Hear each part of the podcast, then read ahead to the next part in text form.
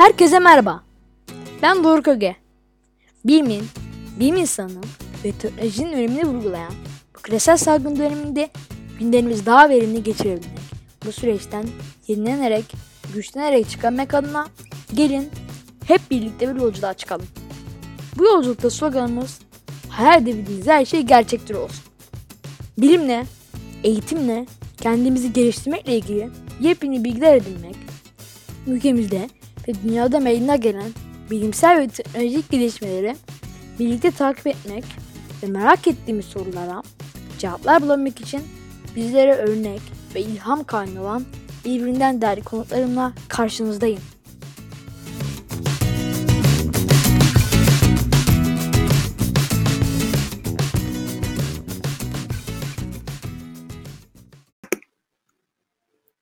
Herkese merhaba.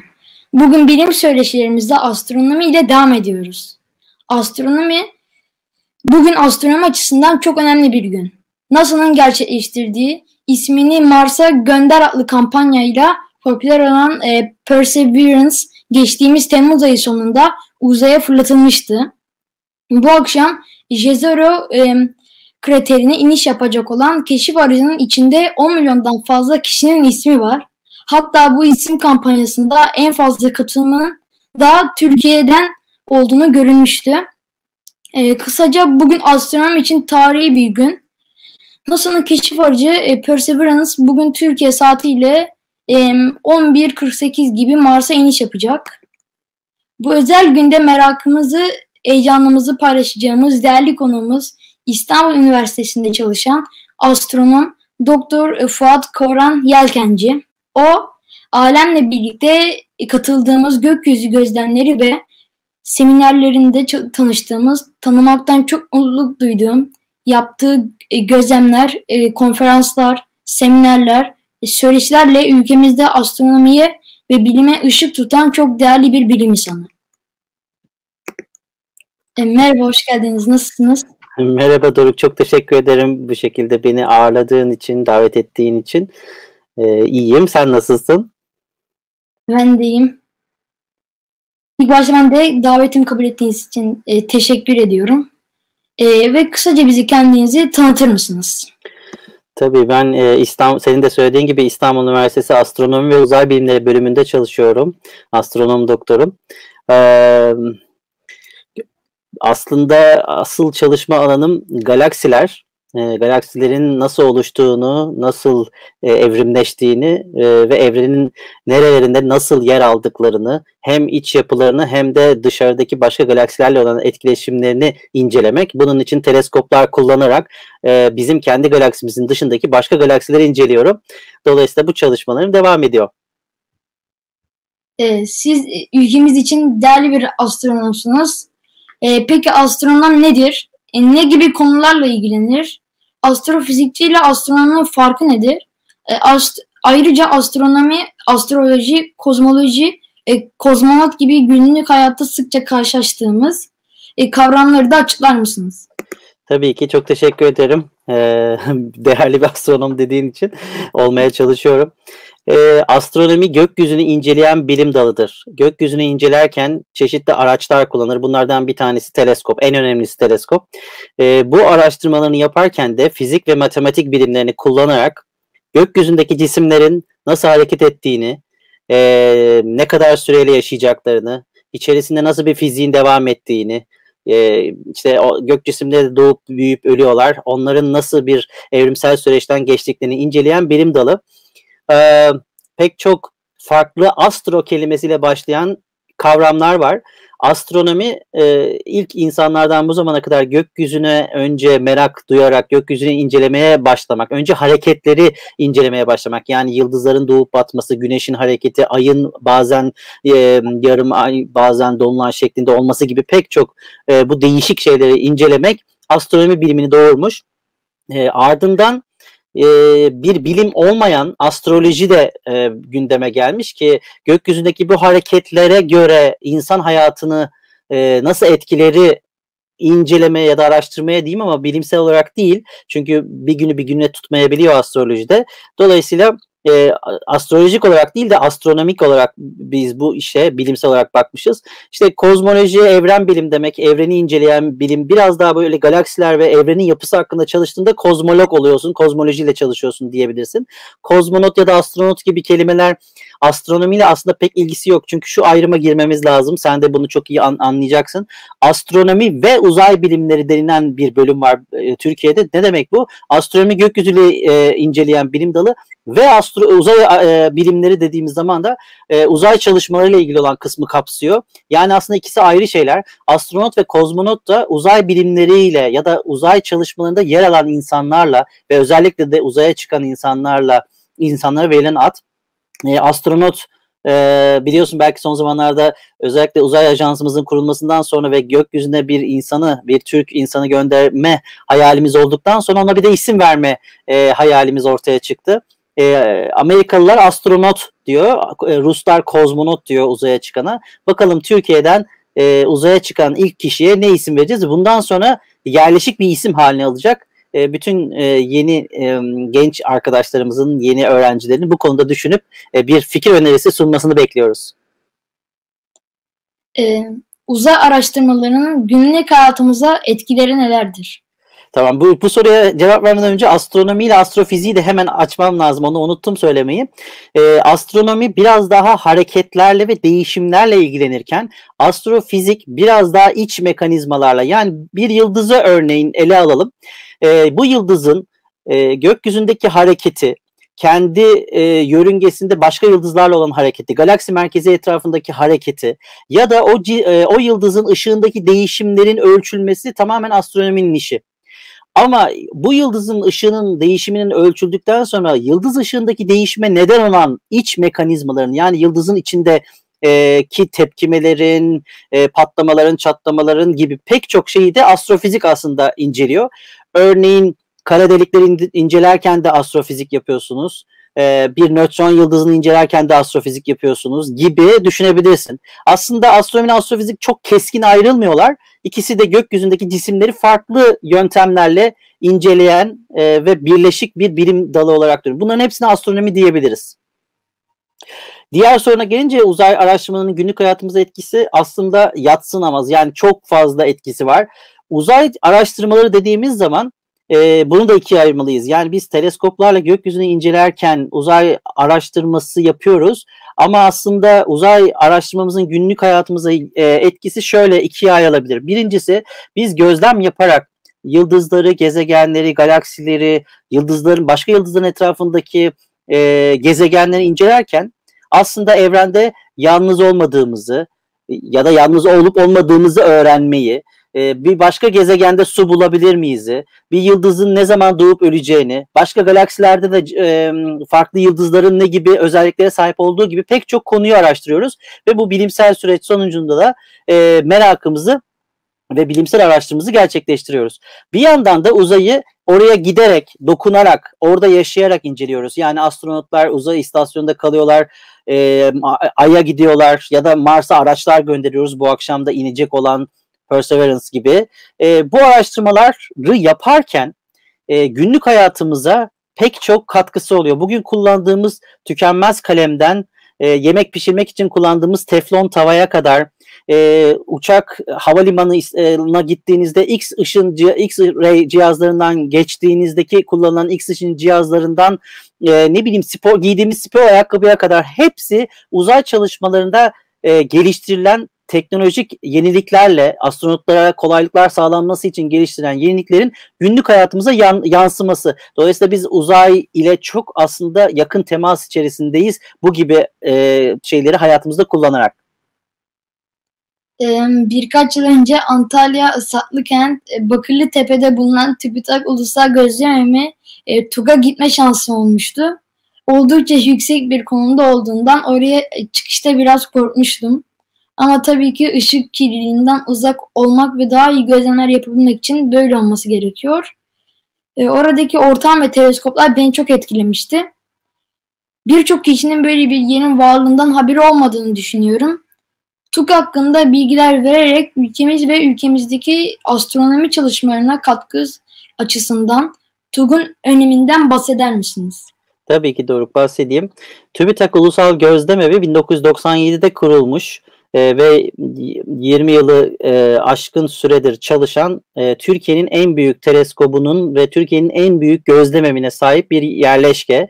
TÜBİTAK Ulusal Gözlemevi TÜBİTAK'a bağlı isminden de anlayacağın gibi ama ulusal bir gözlemevi. Yani tüm üniversite enstitü ya da bilim merkezlerinden insanların gözlem başvurusu yaparak e, gözlem yapabilir e, oldukları bir yer.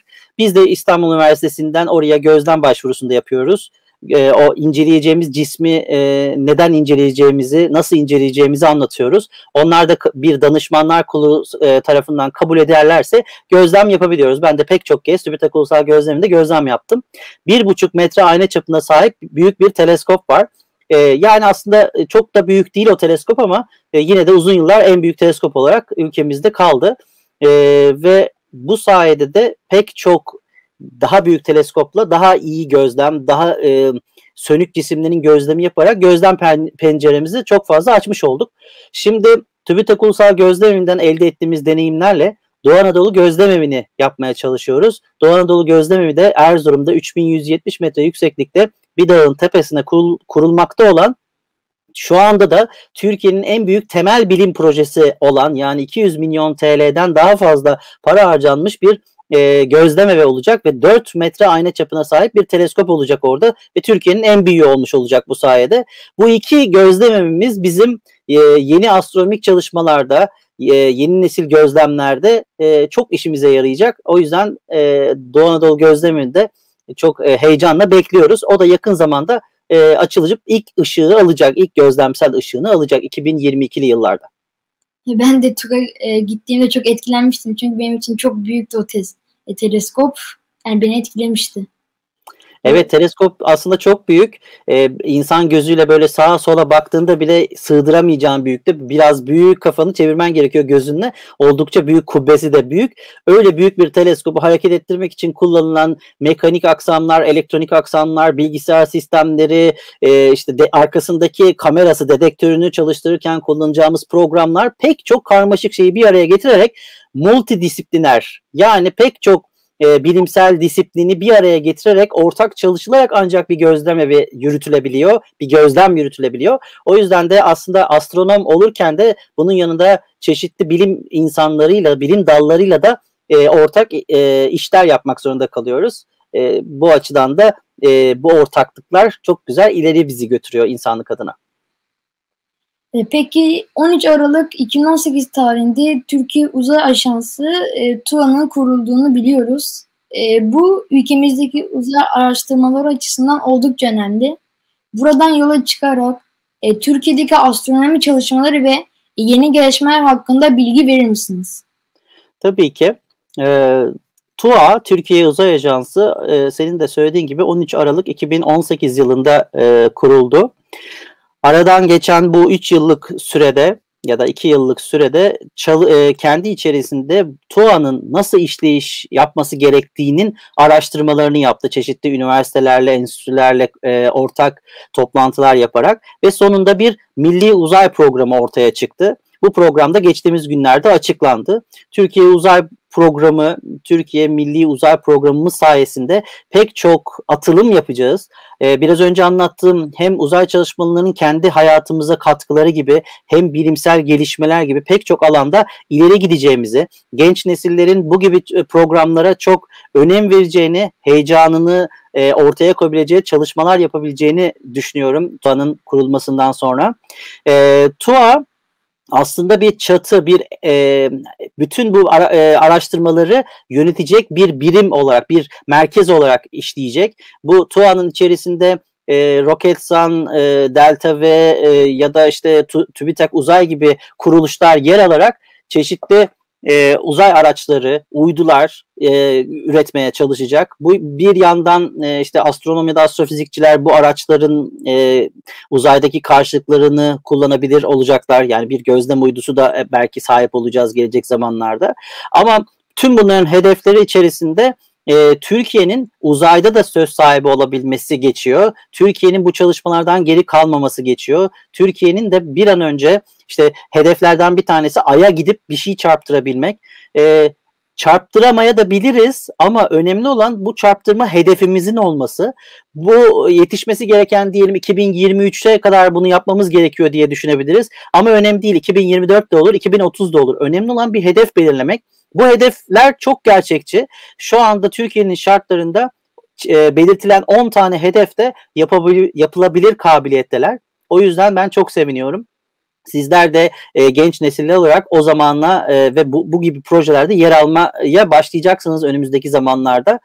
E, bunlardan en önemlisi kendi araçlarımızla Ay'a gidip çarptırabiliyor olmak, bir astronotu gökyüzüne çıkartabiliyor olmak, e, çeşitli uyduları istediğimiz yörüngelere yerleştirebiliyor olmak, e, yerden gözlemler yapabilecek bu TUG gibi, e, DAG gibi e, teleskopları bir kullanabiliyor olmak, hatta uzaya e, uydu teleskopları atabiliyor olmak, yer gözlem uyduları atabiliyor, yönetebiliyor, iletişim kurabiliyor, daha net, detaylı, yüksek çözünürlüklü görüntüler elde edebiliyor olmak gibi pek çok alanda ileriye gideceğiz e, TOA sayesinde hep beraber.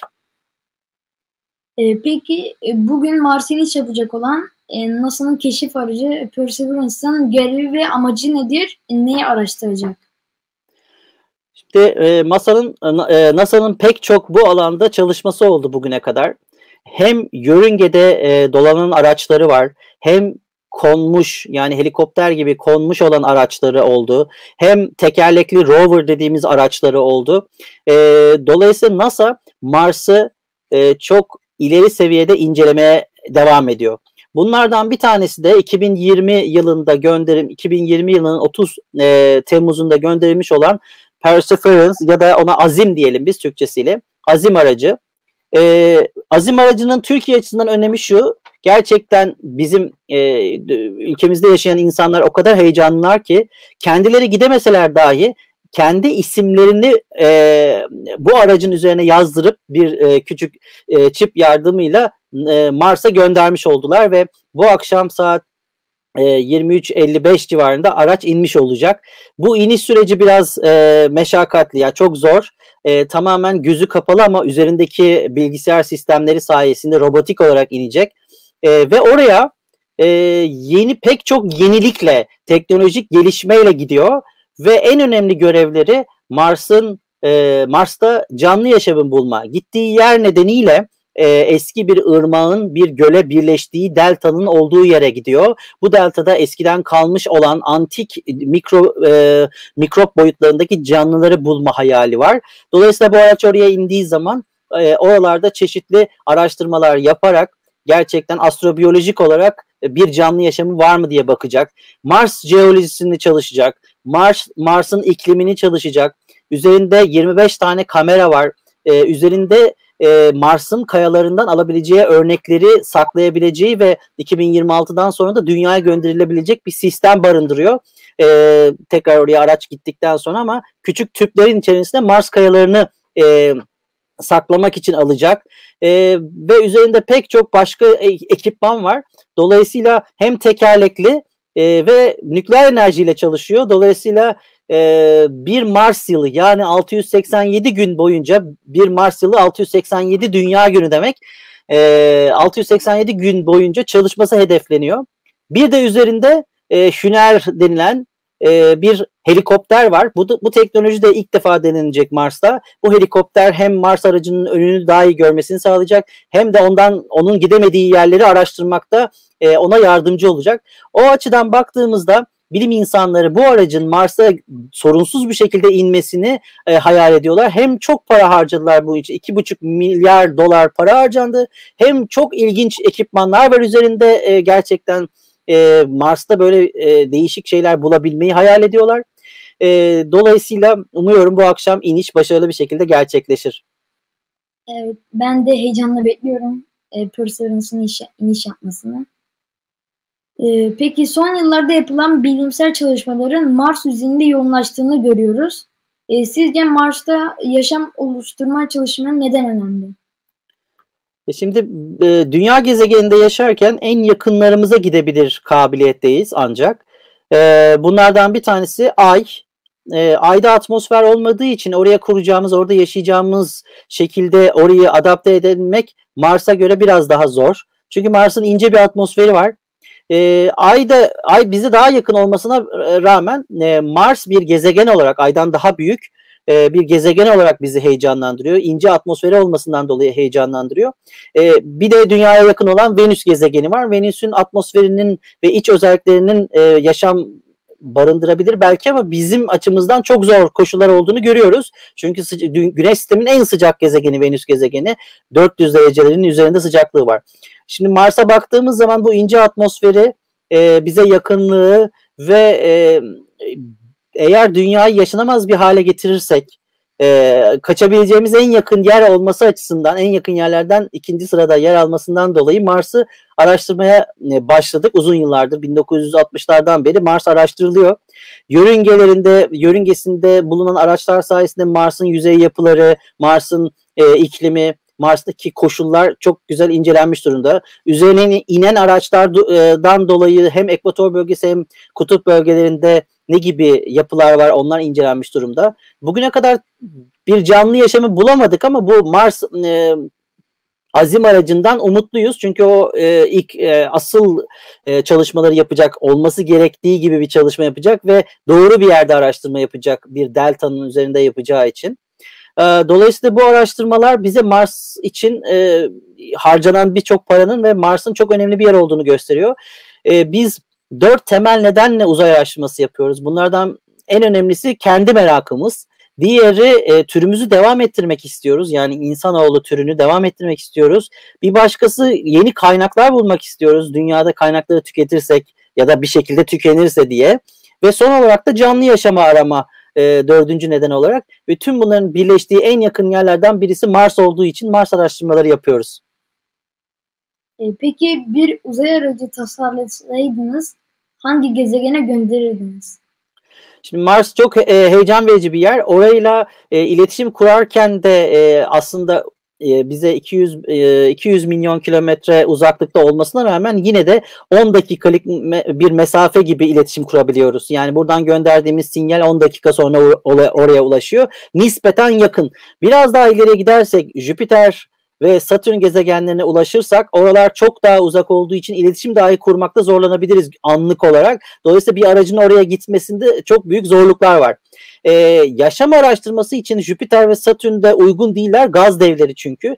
Ama Jüpiter ve Satürn'ün uyduları yani e, Jüpiter'in dört büyük e, uydusu ya da Satürn'ün Titan uydusu gibi uydularda başka yaşamlar bulabilme ya da bizim için bir kaçış noktası oluşturabilecek yerler olarak görüyoruz ama bunlar önümüzdeki çok uzun böyle 50 50 100 yıl arasında yapabileceğimiz çalışmalar oraya gitmek ya da orayı Mars gibi araştırabiliyor olmak. E, bu açıdan teknolojik olarak e, bir yerden bir yere ulaşım teknolojimizi geliştirmemiz lazım. Mars'a bile gitmek 7 ay sürüyor. Dolayısıyla çok uzun sürüyor gitmesi. Hele ki bir insanı göndermek e, bu koşullarda çok çok e, zorluklar içeriyor. E, herhalde bir uzay aracı yapsaydım Mars'a ben de göndermek isterdim. Belki Türkiye'nin gelecek hedeflerinde e, tıpkı diğer ülkelerin de olduğu gibi bir Mars yolculuğu olabilir. Ama e, insan olarak değil, insan göndermek olarak değil de bir robot göndermek e, ve orayı incelemek robot sayesinde çok güzel olurdu diye düşünüyorum. E, peki astronom ya da astronot olmak isteyen çocuklara, e, gençlere ne önerirsiniz? Şimdi bu e, Türkiye Uzay Ajansı'nın da kurulmasıyla bence çok heyecan verici zamanlar gelmeye başladı. Birkaç tane ilkin gerçekleşmesinden sonra işte ilk uzaya çıkan Türk'ün olması gibi ya da bir aracın aya çarptırılması gibi bizim sayemizde bir roketlerimizin geliştirilmesi sayesinde bu heyecan kat kat ve artacak ve yeni nesiller e, üniversiteye geldiklerinde e, böyle çalışmalarda yer alabilecekleri seçimler, e, tercihler yapmak zorunda kalacaklar. O açıdan çok memnunum. E, astronom olmak gökyüzünü sevmekten geçiyor, gökyüzünü tanımaktan geçiyor. Gökyüzünde milyarlarca ve milyarlarca cisim var. Yani cisim sayısı ve bilinmezlik hiçbir zaman değişmeyecek. E, çünkü çok fazla sayıda var. Ne kadar büyük teleskop yaparsak o kadar derinleri ve aslında evrenin geçmişini görmeye e, başlarız. Dolayısıyla e, biz astronom olmak için sadece meraklı çocuklara, meraklı insanlara ihtiyacımız var. Biraz da e, biraz okuyarak e, bu işleri yapabilirler.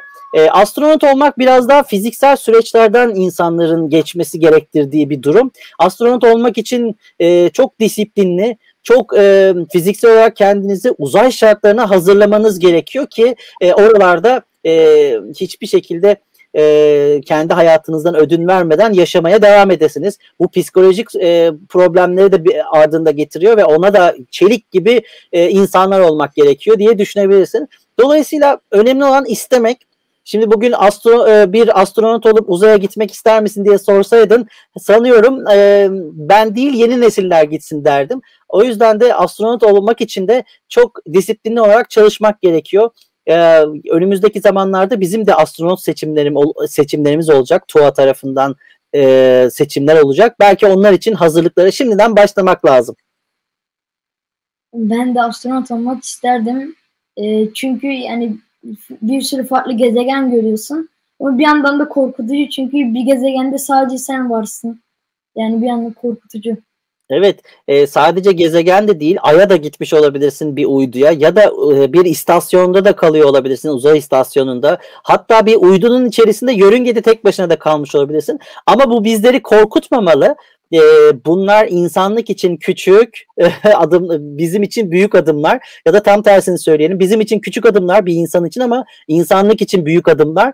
E, bu açıdan baktığımızda da bu çalışmalar her zaman olduğu gibi riskli, maliyetli, kayıplı ama insanoğlunu ileriye götürecek olan çalışmalar birilerinin buna öncü olması gerekiyor. O yüzden sizler gibi genç nesiller böyle öncülükte de bence başı çekeceğinizi biliyorum ve Türkiye'nin de uzay çalışmalarında yer alacağınızı çalışmalarında en önde yer alacağınızı düşünüyorum. O yüzden korkmayak yerine istemek ve doğru şekilde disiplinli çalışarak e, herhangi bir sorunu öncesinde görerek çözüm üretmiş olmak ya da yerinde çözüm üretmiş olmak bence daha önemli. O yüzden bunu yap yapabileceğinizden kuşkum yok.